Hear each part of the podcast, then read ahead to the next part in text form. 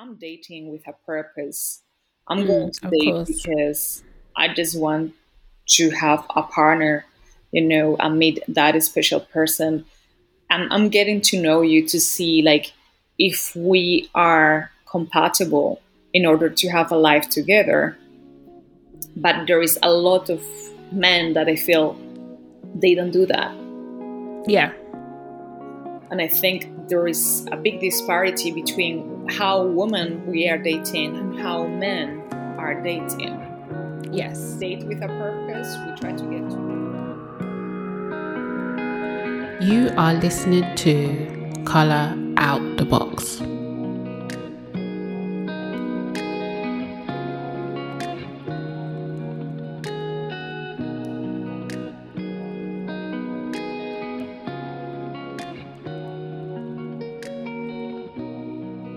Hello, and welcome to Color Out the Box podcast. And as always, this is Mo, and I'm back again with actually a proper episode, but we'll get into that in a bit. So, as always, you can join the conversation, hashtag Color Out the Box on all socials, and at Color Out the Box if you're listening and have something to add.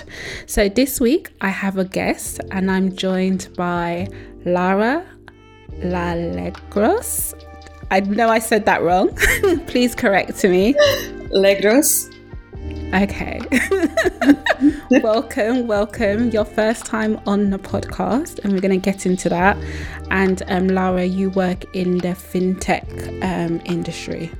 Yes, I do. Thank you for the invite, Mo. Very excited no, to see you. Welcome. Thank you. You're doing me a favor.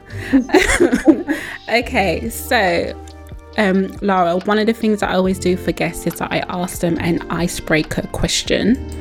So, um, this week's icebreaker is um, what song, no matter where you are, you have to sing out loud? What a question. Yeah. Um, when it comes on, just you just the beat takes you and you just have to sing it there is a singer who has a great album. Okay. And his name, he's from Chile. His name is Jorge Drexler. Oh. And sounds, uh, sounds exciting. I probably know most of the lyrics of that album, but I'm very bad with lyrics. So okay. I yeah. That's my me too. I just I just ad lib and just put my interpretation. There's so many songs. It's only when I've actually seen the lyrics written down, I'm like, oh, that's what they're saying. Okay, well, that makes more sense. In my my surprise when I was like listening to me when I was younger, and English is not my first language, and then I found out what he was talking about. I was literally shocked. I yeah. think he was talking about love, but most of the time he was talking about sex. Yes. Well, it was choking. He he that shall not be named. Sorry about we, but yeah, no, I get what you mean because there's a lot of songs that I think when we were younger, you'd sing along, and maybe because your parents weren't really listening. As an adult, I'm thinking this wasn't music for children. yeah, yeah. some of those R and B and hip hop songs definitely were not for children consumption. Uh, absolutely. And then um, growing up in Spain, we start we started getting reggaeton. Oh um, yes. and dame más gasolina. what about love? to be fair, I think that's one of the few reggaeton songs I actually know, but yeah. yeah. okay, well, let's actually start the podcast.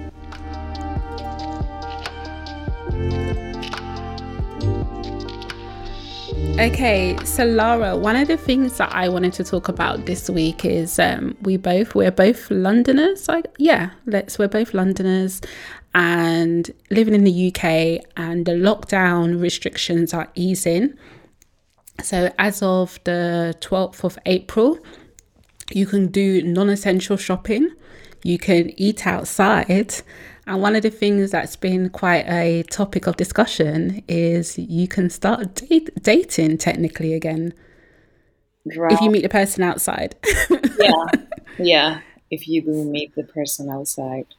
Yes. So one of the things that you raised to me was talking about okay, getting back on the proverbial per, I can't even say the word, getting back on the horse and mm-hmm. dating again. So like what what did you want to talk about? Like let let's get into it. Um I just wanted to say uh, it seems so hard. Yeah. It seems so hard. Like I'm not really ready to start talking to strangers on the street. Yeah. I'm not ready. Uh, Have, was you doing the whole like online thing during like, you know, lockdown or was were you, you know, trying to like get to know people that way? Were you one of those people that were meeting up regardless of the restrictions? Like, what were you up to? I wasn't one of them. I okay. compliant with the rules, although I did browse on okay. my dating app. You know, changing location to see, you know, what is the menu in different parts of the world, just in case I see something on okay. someone very interesting. Um, but I have been, it has been, I have been tempted to initiate conversation or like follow up into conversation, but I am not ready mentally to be outside to meet a stranger and go for a walk. Oh, okay. Like that part has been missed for for me since the lockdown. I think right. I was like you know, more open to the idea to meet someone. Oh, let's go for a coffee. But I think isolation um, for such a long time has taken a toll on on that. Has impacted me. So I just don't know. I I am I would like to go outside with friends and then we meet people and then one of the persons like you know find it more interesting than the other one and you end up like exchanging phone numbers and then meeting up another time. I think that is way more organic. Um, but the other part of like dating online is a lot of premeditation and mm. i guess it gives me some a little bit of anxiety. It's like oh this is so long so but do you feel because i because i think I, I, I get what you're saying because I, I think i have that anxiety but my anxiety is more about meeting people organically again like interacting with people outside of like my um covid bubble like you know you, you know your um and your known circle of friends. So just meeting somebody because we've gone through a whole almost a year of avoiding strangers and mm-hmm. you know literally walking down the pavement and crossing over the road to avoid even walking near each other to now all of a sudden like okay how can i meet people? It feels like almost like i need to learn that social behavior again. Yeah. No same here. I remember one day i was like walking on the street in summer but i think like i guess like when we could do things in summer. We were still like no you know we were still shocked but we could adjust a little bit better. In summer was like okay we were on lockdown for a few months and then like kind of like going back to normality somehow you know. And i met a guy i was like going to a store and the guy was like hey are you i don't know what he told me. And then we started talking and he said like oh can i have your instagram No, your phone number, your Instagram. Oh, how old is like, he? Oh, okay. So I said like, wait, let me see your face. So I made him like take off his mask. Oh yes. you couldn't see him. I was like, I need to make sure you have all your teeth. And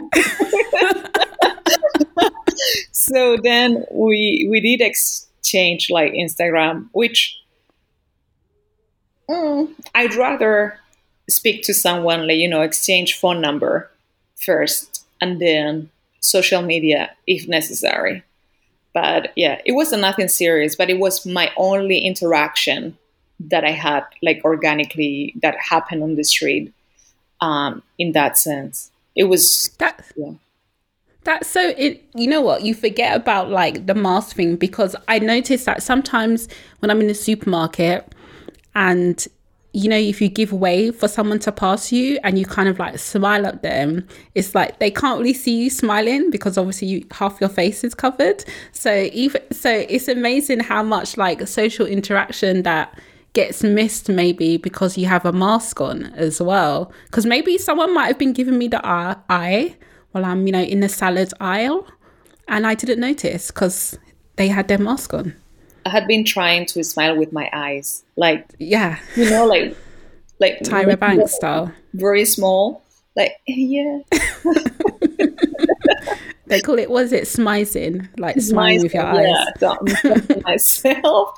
and the other thing, like absolutely, when I go to the supermarket, usually I'm wearing my headphones, my mask, and I notice when I have my headphones, it, I really feel isolated like I go to the supermarket and I'm mm. like on a mission. I don't, if someone tries to talk to me, it would be very difficult for me yeah. to acknowledge. So I will have to like start lowering my headphones and be more aware of my surroundings. Let's see. Yeah. But okay, so you're you're ready to get back out there into the dating I pool? Wish I could put like I could go around with a list saying like, "Are yeah. you this person? Are you? Let, let's get married." That's it, you know, because it's it's hard. It's just so. It is hard, and I think because I'm not in a very energetic place right. right now. You know, the weather is still a little bit bad. It's not hot um, we don't see like things are really improving. We only can go out outdoors to eat, you know. So it's like I need. I don't have the energy either, right now. Yeah, I have the willing, but the energy is not. It's not meeting the willing. So let's see what happens. But I think a lot of of us, uh, we're in the same situation of like, yeah, I would love to have a partner, but things are not easy at this point.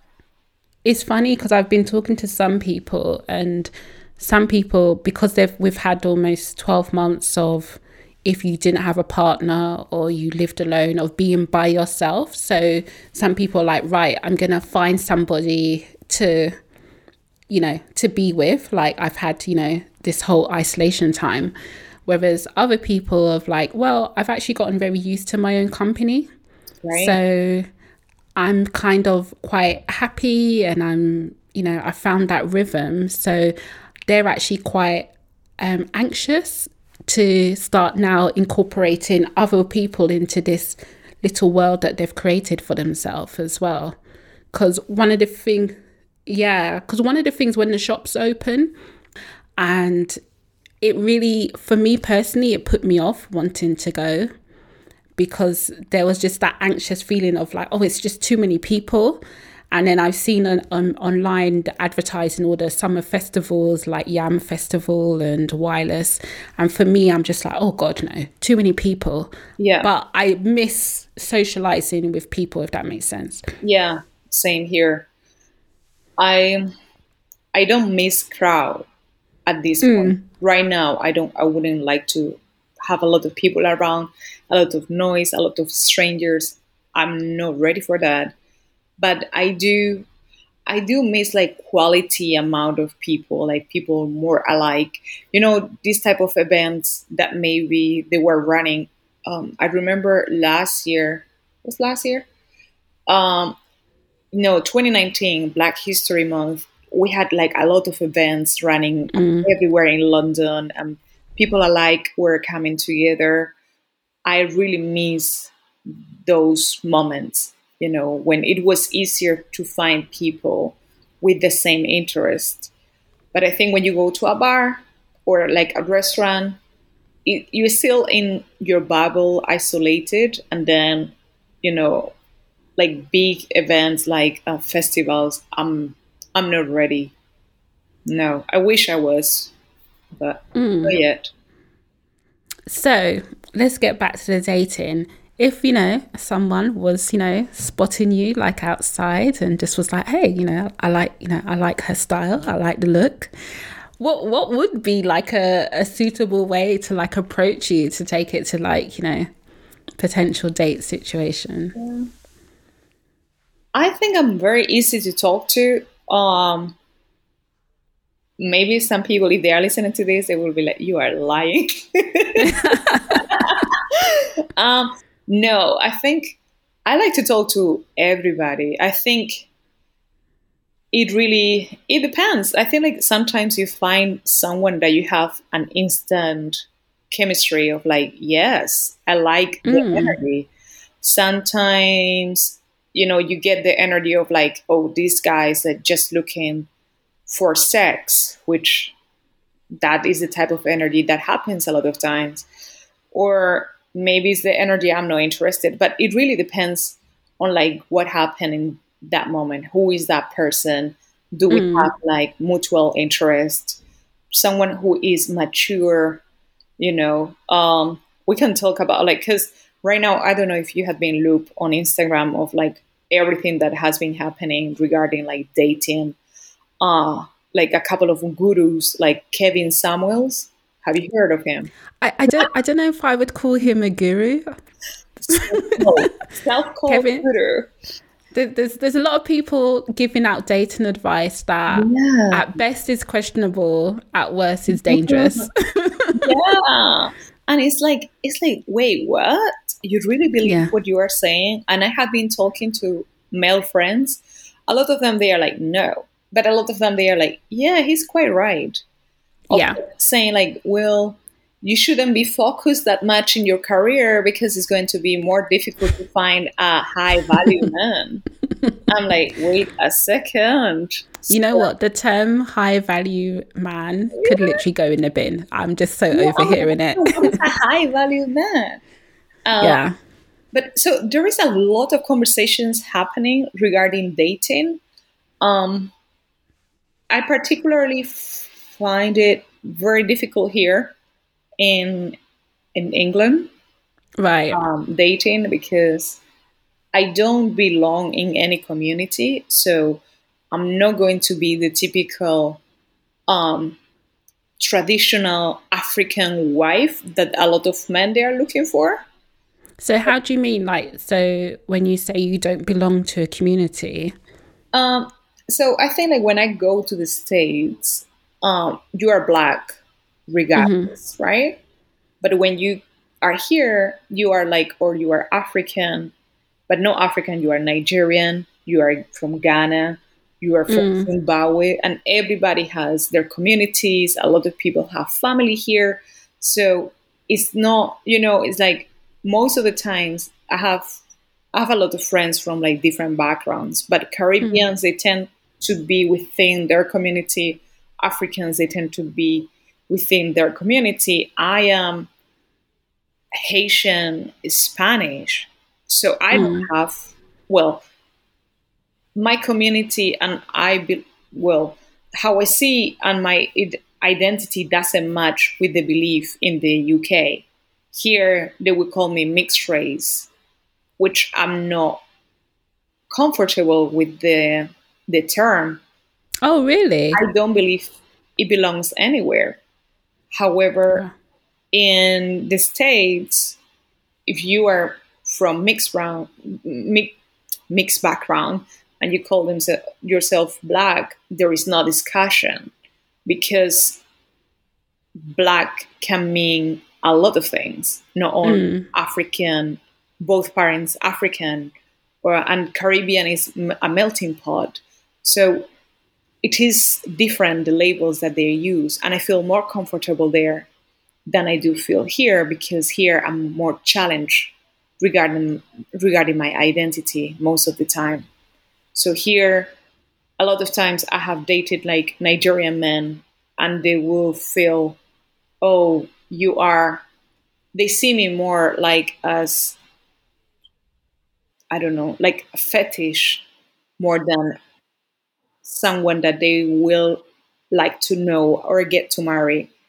Uh, which is funny because a large number of African guys that I see, they or they go for an African uh, wife or like a black wife from usually African. Te- the tendency is mm. in the community, or they go to a white girl. But I don't, you know, and I don't feel like I fit in those in those categories. So for me, dating has been has been challenging. Um,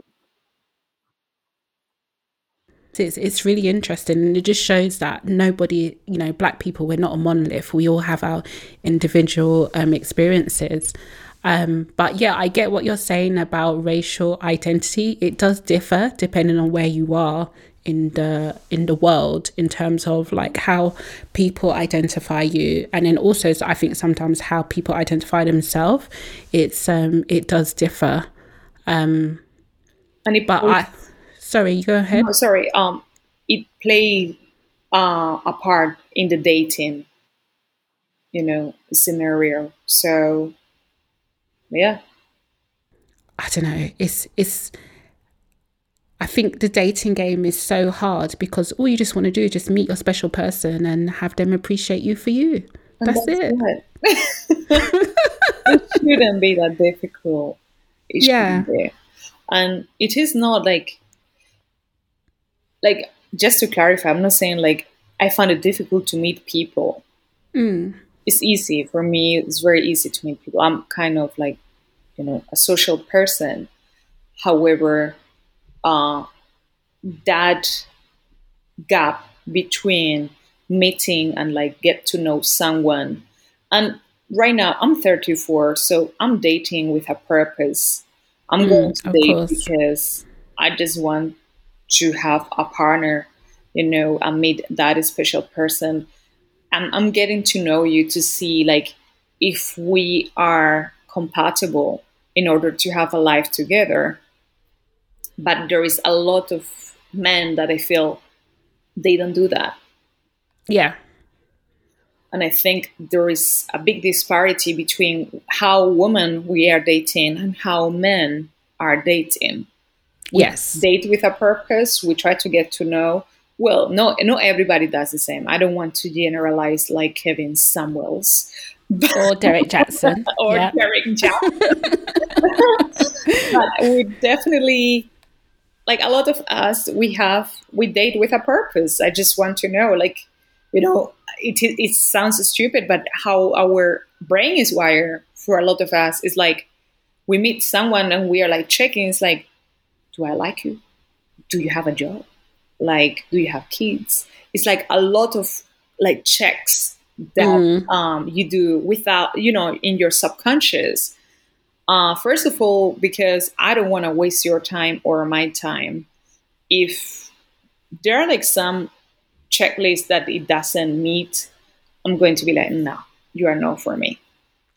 I think it's, you know what I think it is? I don't even think it's a gendered thing like um, men and women. I think just sometimes it's just like where you are in your life um, cycle, where you are. Um, so I think when, I definitely think that there you just have to try and connect with those people that also are dating with purpose um, versus those people that are just just dating for fun which is normally when you're younger yeah. but as you get older you're looking maybe for more like a life partner. But i think it's just trying to connect with those people and it's hard to find them through the sea of uh, i don't know for people that are just out here wasting people's time uh, I'm quite convinced that when you are like, because I have dated people that they were not ready to date. Yeah. Emotionally, they were unav- unavailable. And now I feel like, okay, I just want to meet people that they are in the same wave. Like they're mm. open to meet the right person. Um, maybe we can we can create an app saying like dating with a purpose. I, I feel like it already exists, but again, I mean, you can't even keep married people off the dating app. So, wow. so I don't know how we, we would filter out, you know, the non-serious people. It's um, it's a challenge. It is a challenge. But did you watch that Netflix show, um, the one? No. How is it? Have you heard about it? I saw it trending on Netflix, but I haven't okay. played. So basically, the premise of it is that you submit your DNA to a database and it just matches you with your perfect match, the person that you're guaranteed to fall in love with. And it sounds great, but if you think about it, you turn 18, you submit your DNA and you get matched with your person. Where's where's all the life experience of getting to know people, yeah. dating, having your heart broken, all of that it happens and it you know helps build you as a person. Um also your person that you could be matched with may already be married to somebody else, maybe in prison, you know, may have died. So it's like it's well, not. So that means that you will never have one person for you. Well, it just it just means that you know there's a perfect match for you, but maybe they're not available to no. you. So it's it's it's a tough one. In on paper, it sounds amazing, but as much as the dating game is absolutely horrible, it's you know what do they say? Character building. Yeah, yeah, definitely. No, I wouldn't do it. I wouldn't do no? it. No. well, what if you was married? Would you submit your partner's DNA to check if you guys were the perfect match together? No, because maybe we're imperfect together. Yes, that is true. So I don't think, and when I'm saying like about the checklist of like the the ideal mm. person, it doesn't have to be like you know 10 10 10 10 10 10 10 okay. But it's a balance of like what you want or something like you are curious to get to know. You don't know right? But it is a mix and match of like the characters that you are looking because you, you like and you know yourself you know like what you cannot do and you cannot do in life. Yeah. Um and that is like when you have been dating for a while that is what you understand. You understand like, okay, I cannot I cannot deal with this in my life. I can mm. deal with someone who is not clean.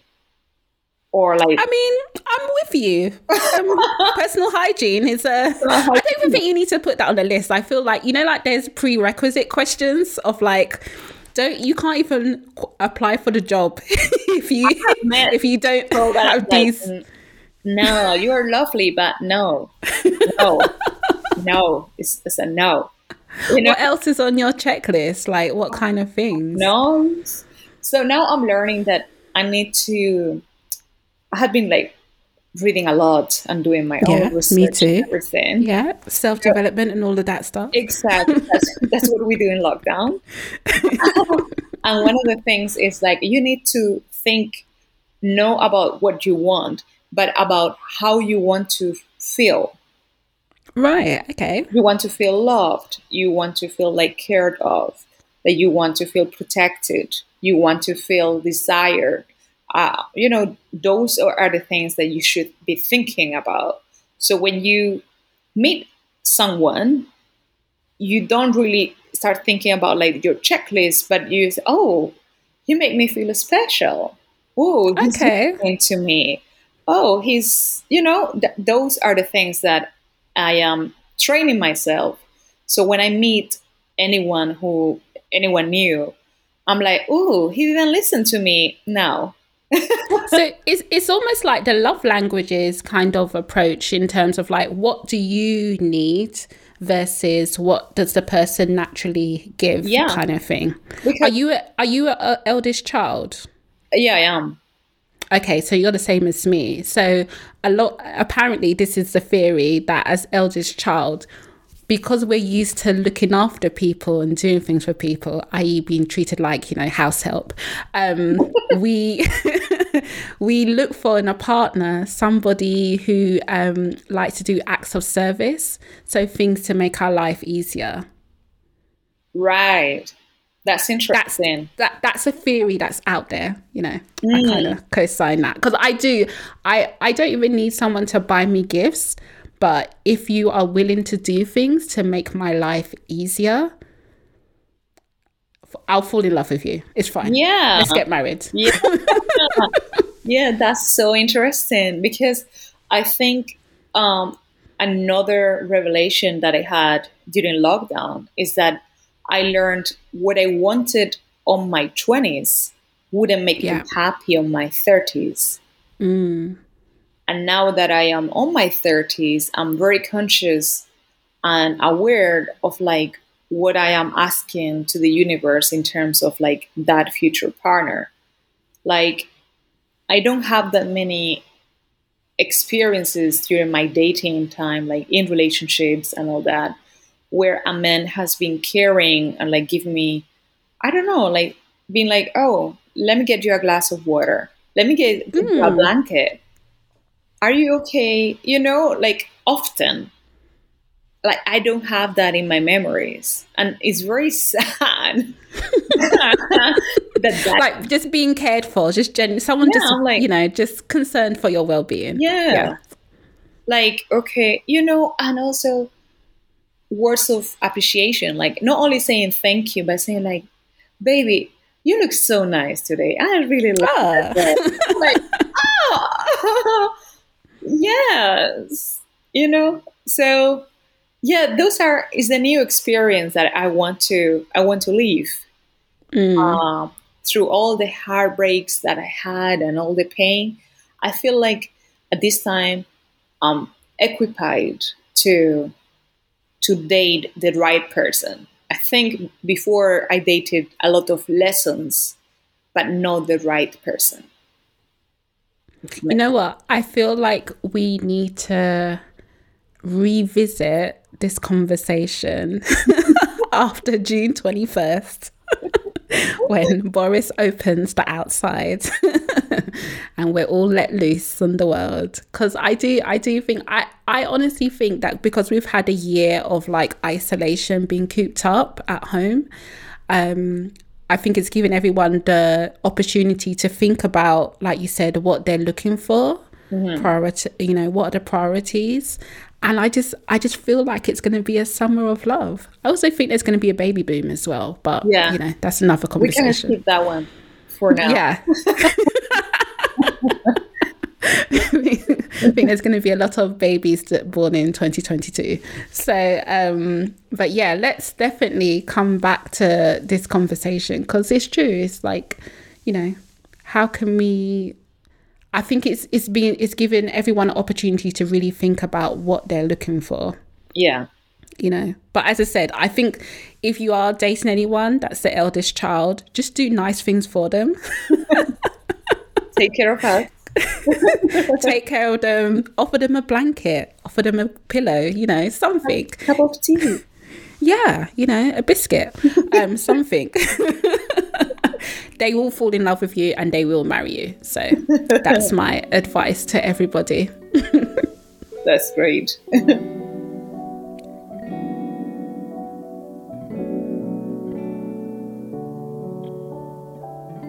okay, so Lara, one thing that I wanted to talk about is you you mentioned before we started recording that you've lived in London for the past 10 years.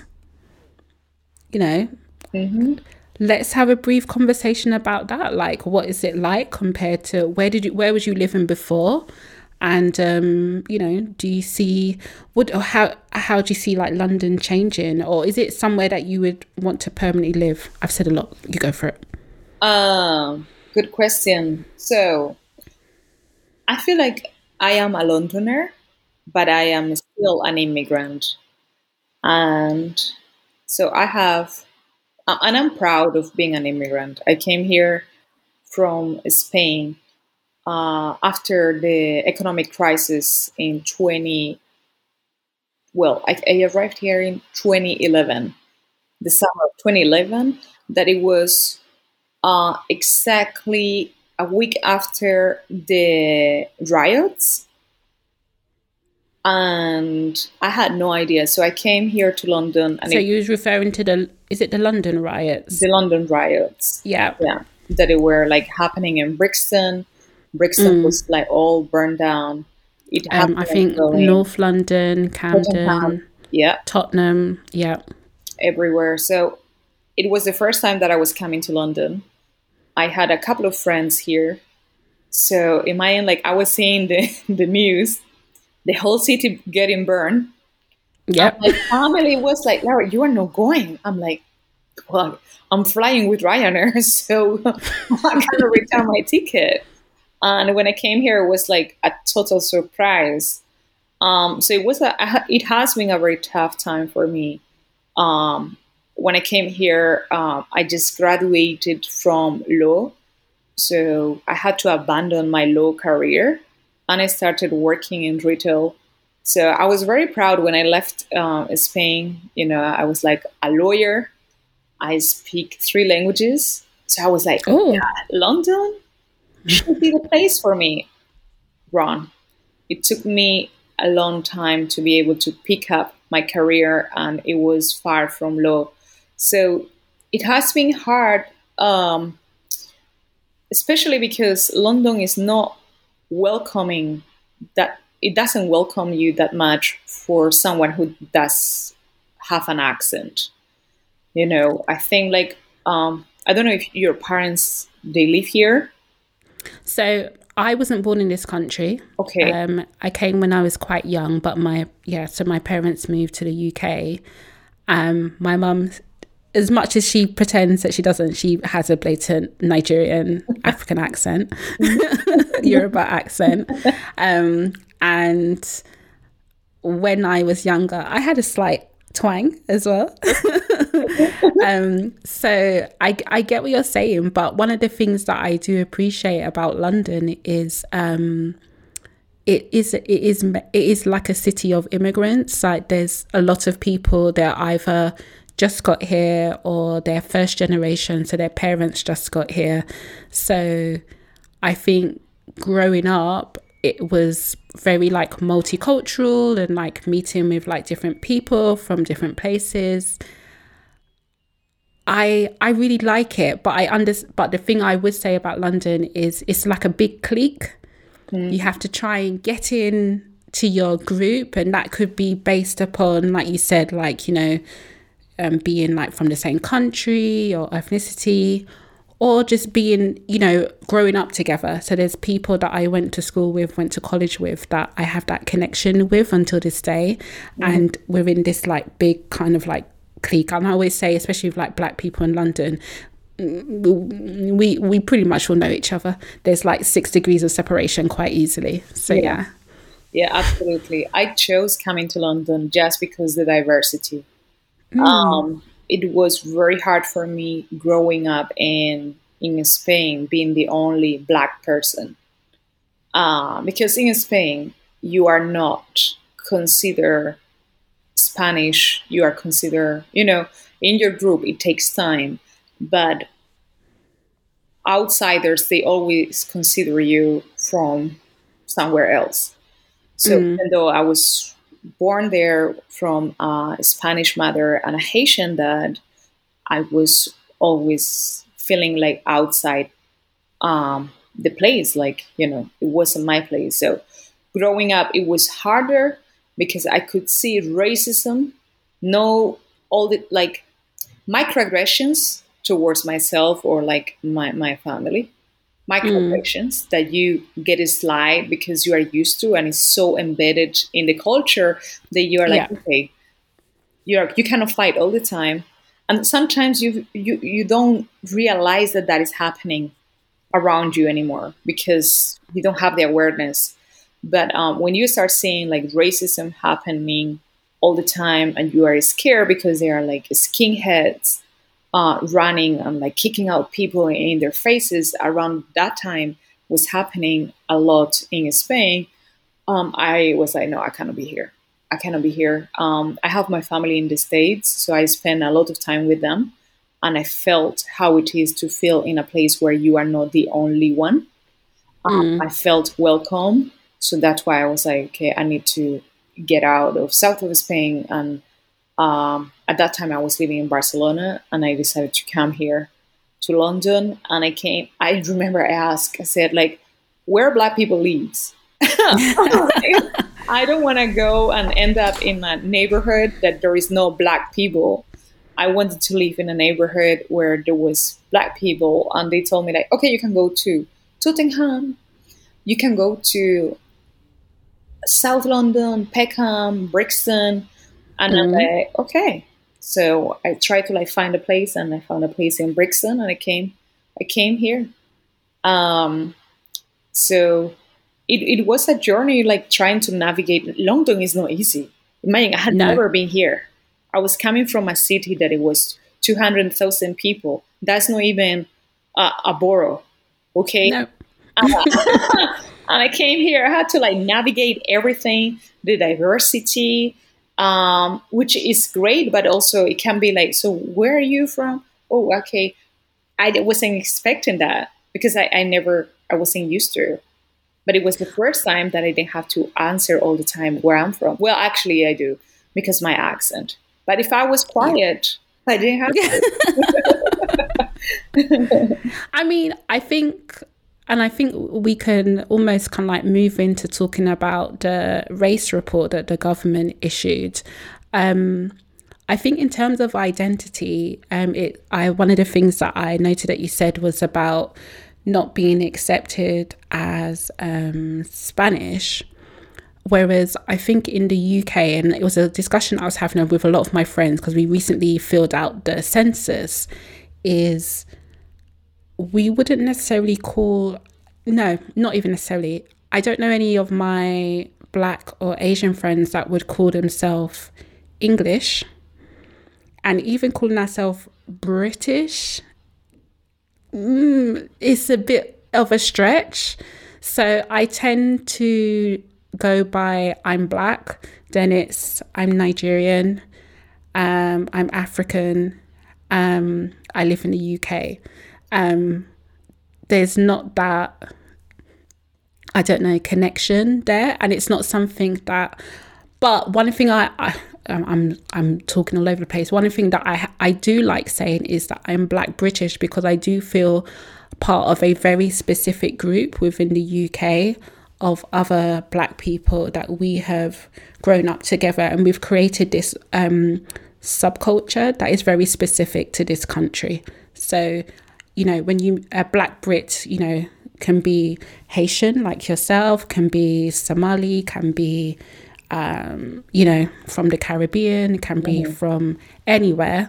But we have this kind of like shared experience and culture that is very specific to this um, unique group of people. Yeah, and I think like that is the important part. Is like there is some, it's a, co- a community there is that yes group. that's the word community. There is a group but uh, in south of spain it was me.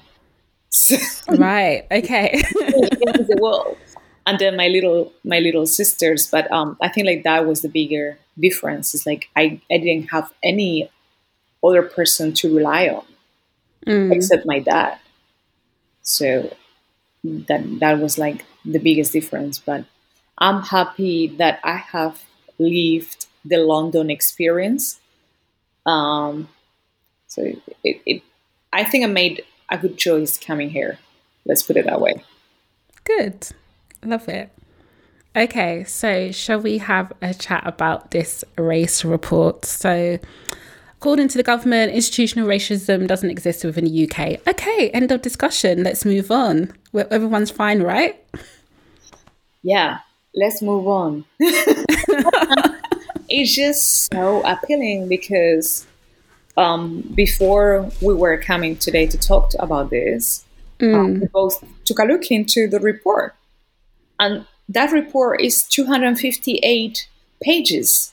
Yeah. So, how, with a lot of recommendations mm-hmm. in every category, how you can conclude that there is no systematic or institutional racism when you have 258 pages talking about race and the disparities and what is happening and like recommendations. It, it just doesn't make sense itself. So, just to give context to anyone that maybe has missed it, um, within the last few weeks, um, the UK government um, commissioned a report um, which was headed by um, Tony Sewell. So, Sewell. I um, I apologize if I pronounced that wrong. Um, and this um, report was commissioned following um, the protests of last year, last year summer, uh, following the death of um, George Floyd, um, and also the subsequent um, protests that happened around the world, um, as well as in reaction to the disproportionate amount of Black people, Asian people that were dying from COVID as well. So, hence why the report was commissioned to investigate institutionalized racism and the big headline from the report because the report as you said is very long but one of the big headlines that have been causing a lot of discussion is the report claims that um, the UK does not have institutionalized racism. They acknowledge racism does exist, but not um, it's not systematic and at an institutional um, level. Yeah, I think it has been very hard to digest mm. uh, because we have been fighting um, raising awareness in corporate Britain, you know, about diversity and inclusion. Companies are finally listening and trying to put like measures. Um, and now this report says that the findings are anec- anecdotal. How you say anecdotal? Anecdotal. yeah. anecdotal.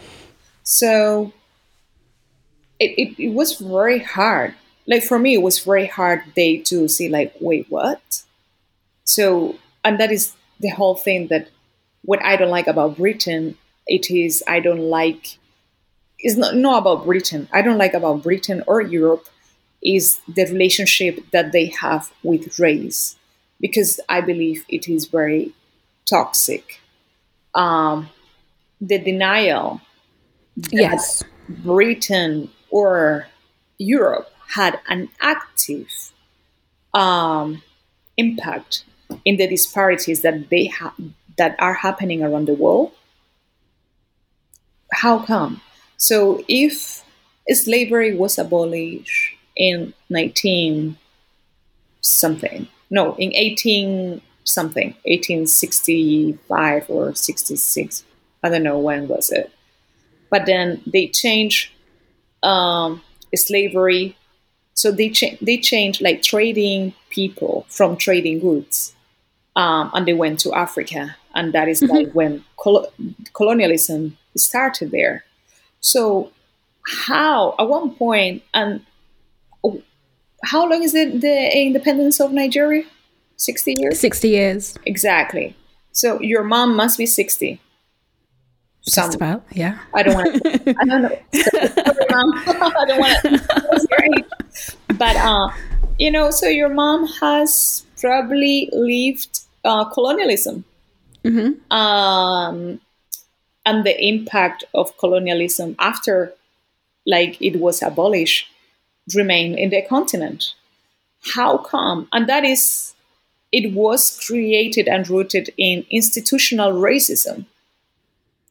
The whole point was you know it was because white people felt superior to be able to go and take countries and people and and and put them into like forced labor slavery and all that. And then all of a sudden we go back to 2021 from all this has happened. And then you are telling me, you dare to tell me that Britain has put like so many measures to avoid disparity, racial disparities when the whole system was created and benefit from this. The whole system in Europe has been created and benefit from it. And now you are telling me that doesn't exist. How? But I think I think that's what, what you mentioned is the denial is mm-hmm. probably the most no. It it's part of the it's how can you if you claim that the problem doesn't exist then you don't have to address it. Exactly. And i think that's what sometimes is the frustration with um you know black and brown people is that because there's this denial you I can't even we can't even start to address the issue if you are telling me that the issue doesn't exist. So in terms of the purpose of the report, it was like, well, what was the purpose? Was the purpose to just, you know, say that the UK is great or, and, you know, it's amazing and let's move on? Or were you actually on a mission to support and help people? Because if we look at um, during like um, the pandemic, black and brown people were dying at a higher rate. Mm-hmm. And there are like economic um, factors that made that apparent, but those economic factors are still also linked to race as well. So it's it it, it felt it, it for me it felt frustrating. I and it's interesting because they seem to then bring out all the black experts. I'm thinking, oh, so you do have black people to endorse this report. Yeah. And again, it just felt like uh, black and Asian people to endorse it. And again, it just felt like, okay, what was the purpose? Like it to the point where it's just like, it would have been better if you just didn't bother to if I'm honest. There were some recommendations, don't get me wrong, in terms of things that can be done better, but even just that headline of saying institutionalized racism is not present within the UK is damaging in itself. Yeah, because I think um, what they see as institutional racism, it is an agenda from Britain, like you know, a specific created for Black people to remain at the bottom, and mm. that is not what it is.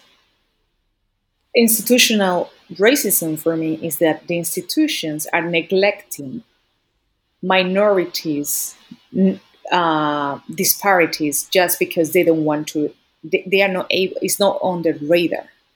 Right. It's a totally different thing. I'm not saying like britain has you know an agenda or like practices just to like keep black people from like preventing them to to get like better jobs preventing uh like better health no i'm not saying that what I'm saying is that you are neglecting, actively neglecting the disparities, and you are not providing solutions.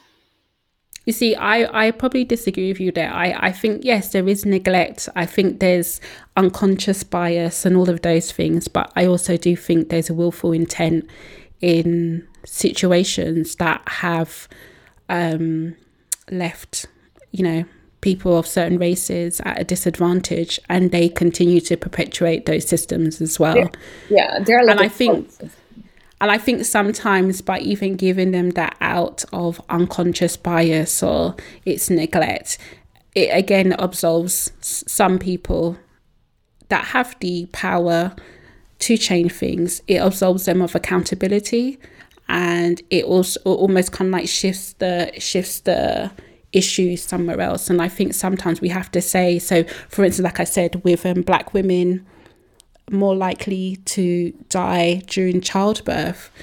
Um, for me, that is more than just neglect. That is something that there's there's a there's a willful issue here because nobody's trying to address what is the cause of that issue. But I think what I see is like they are not trying. It's not like they're.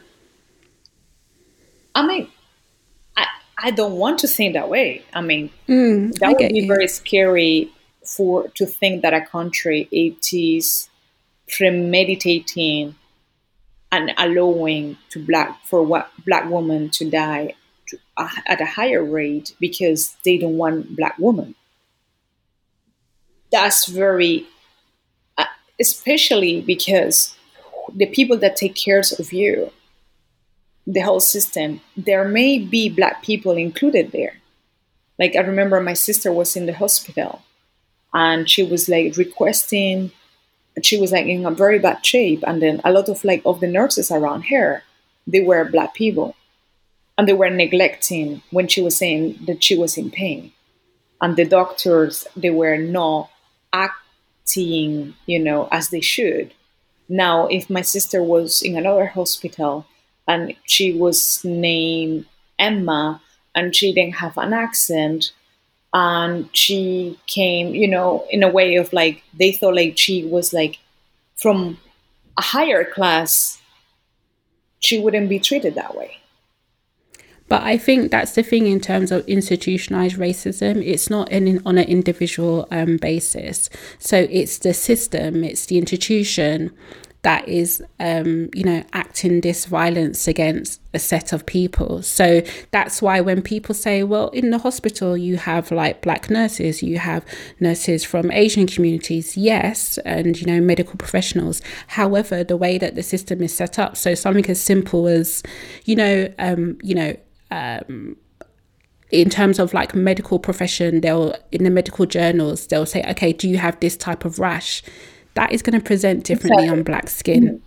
So that's where that's where you know so symptoms are going to be missed. Even this presumption that um, I don't know black women can somehow withstand more pain and they're not believed that they are in pain. This is not something that is imagined is these are things that people exactly. have talked about and yeah. it's and it's part of this bigger bigger picture thing rather than individuals. It's all about okay how do we address this as a whole system? As part of your medical training you mm-hmm. should be shown how to look at you know if someone says as to a black person oh you know are they turning blue? Well no they won't you know?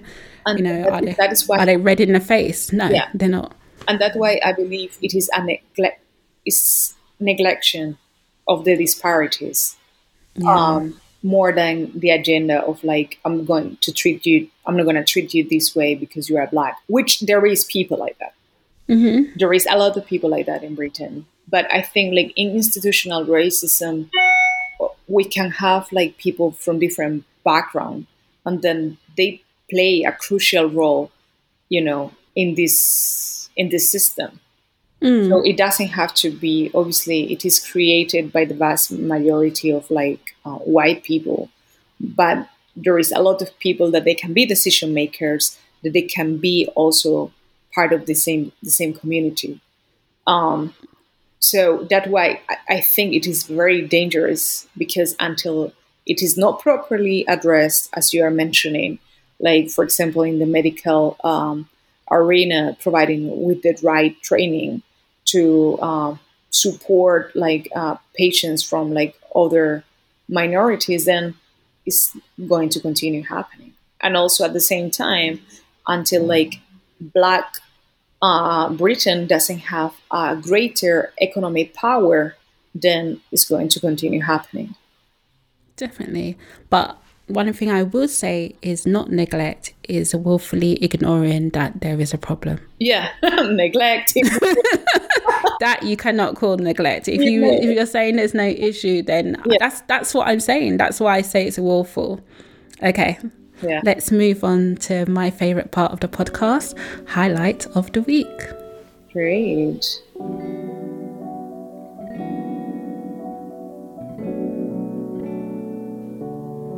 Okay, so Lara, thank you for being on the pod. Um, each week, I share with the listeners and my guests um, something they want to bring a spotlight to, a shine to. So we end on a positive note and everything. So, my should I go first or do you want to go first? You go first. Okay, I'll go first. So, my highlight of the week is something that I think I've spoken about several times on a podcast before is Rocks film. Um, it's a film, it's about girlhood growing up in London, it's multicultural, it's it's a you know, it's an adventure, it's it's a coming of age story. I love it. Um, but basically, the star of the film, um, um, Bukky um, Bakray, I think. She won um, EE's um, Rising Star um, Award at the UK BAFTAs. So just wanted to give her a shout out. And just for the 1000th time, if you have not watched that film, you need to go and watch it. It's available now on Netflix. Call someone that's got a password, get it from your ex boyfriend, watch the film, please. okay, that's good that it is on Netflix. I will definitely watch it you have to, you have to watch it. You have to watch it, especially like I said, it just gives it just it reminds me of like my childhood, like growing up with like my girlfriends and just yeah, that. So yeah. definitely watch it. And also, I liked it because um, there's been a lot of discussion recently about uh, black trauma mm-hmm. being part of entertainment and um it's nice to just sometimes just see like stories where we're just like living our life. Yes you know? please. you know? I'm waiting for that story where you know the whole film is about you know black people in the supermarket. I, I want to watch it. Yeah some, some, they go to waitrose they come back end the story. Love it. Someone someone write this down. So so lara what's your highlight of the week? My highlight of the week is um, i'm very into fintech financial technology. I work in that industry. But um, something really good happened and it is that coinbase uh, platform for like trading cryptocurrency has gone um, public, which yes, Nas. Nas, who's ever so handsome. He hmm. is. Yeah. He's now 200 million richer. It's funny, it just makes him more handsome. he is more he's a high value man i mean yeah hi Derrick Jaxn, kevin samuels that's that's a high value man right there yeah so Nas, very- Nas you know what just looks the same uh, you know let me digress but yes let's talk about coinbase no so um that has been very exciting i think um we are moving into an era where cryptocurrency is uh, really considered mainstream and this was like a dream uh, for it to happen. Um, a lot of things are happening, so I will suggest to everybody to start like looking into cryptocurrency, start like buying a stock. You know, um, you can buy stock from uh, Coinbase in different apps, but just like make sure in the reminding of like the next couple of months that you are getting into financial uh, technology, uh, investing, and also just get get your coins ready you know so okay. we have to we need to have like a hot girl summer but yeah, financially hello. has to be attractive too so let's do it um, i'm all about uh, financial inclusion and i think the black community we do have a lot of opportunities to empower ourselves and get with the agenda. So just make sure that um, you are getting ready.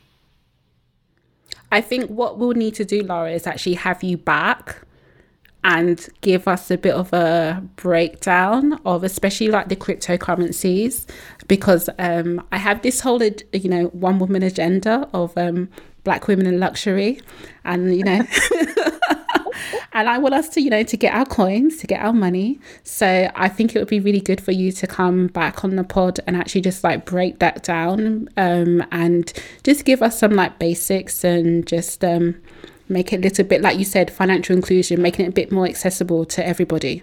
Because. I feel like everybody needs to be able to understand what's going on so you can have a seat at the table and you know let, us let's everyone, let everyone get rich let's all let's, get rich together let's let's go where the money resides yeah, where the money resides.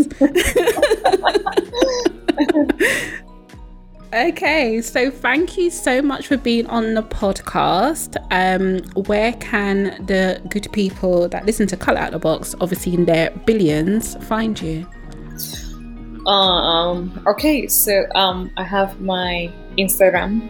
Um. It's that Legros. That sometimes, usually, it is open but if it is not, you can send me a, a request. And also find me on LinkedIn. Let's connect professionally as well. Um, so, yeah, I'm very happy okay. to start connecting with more people.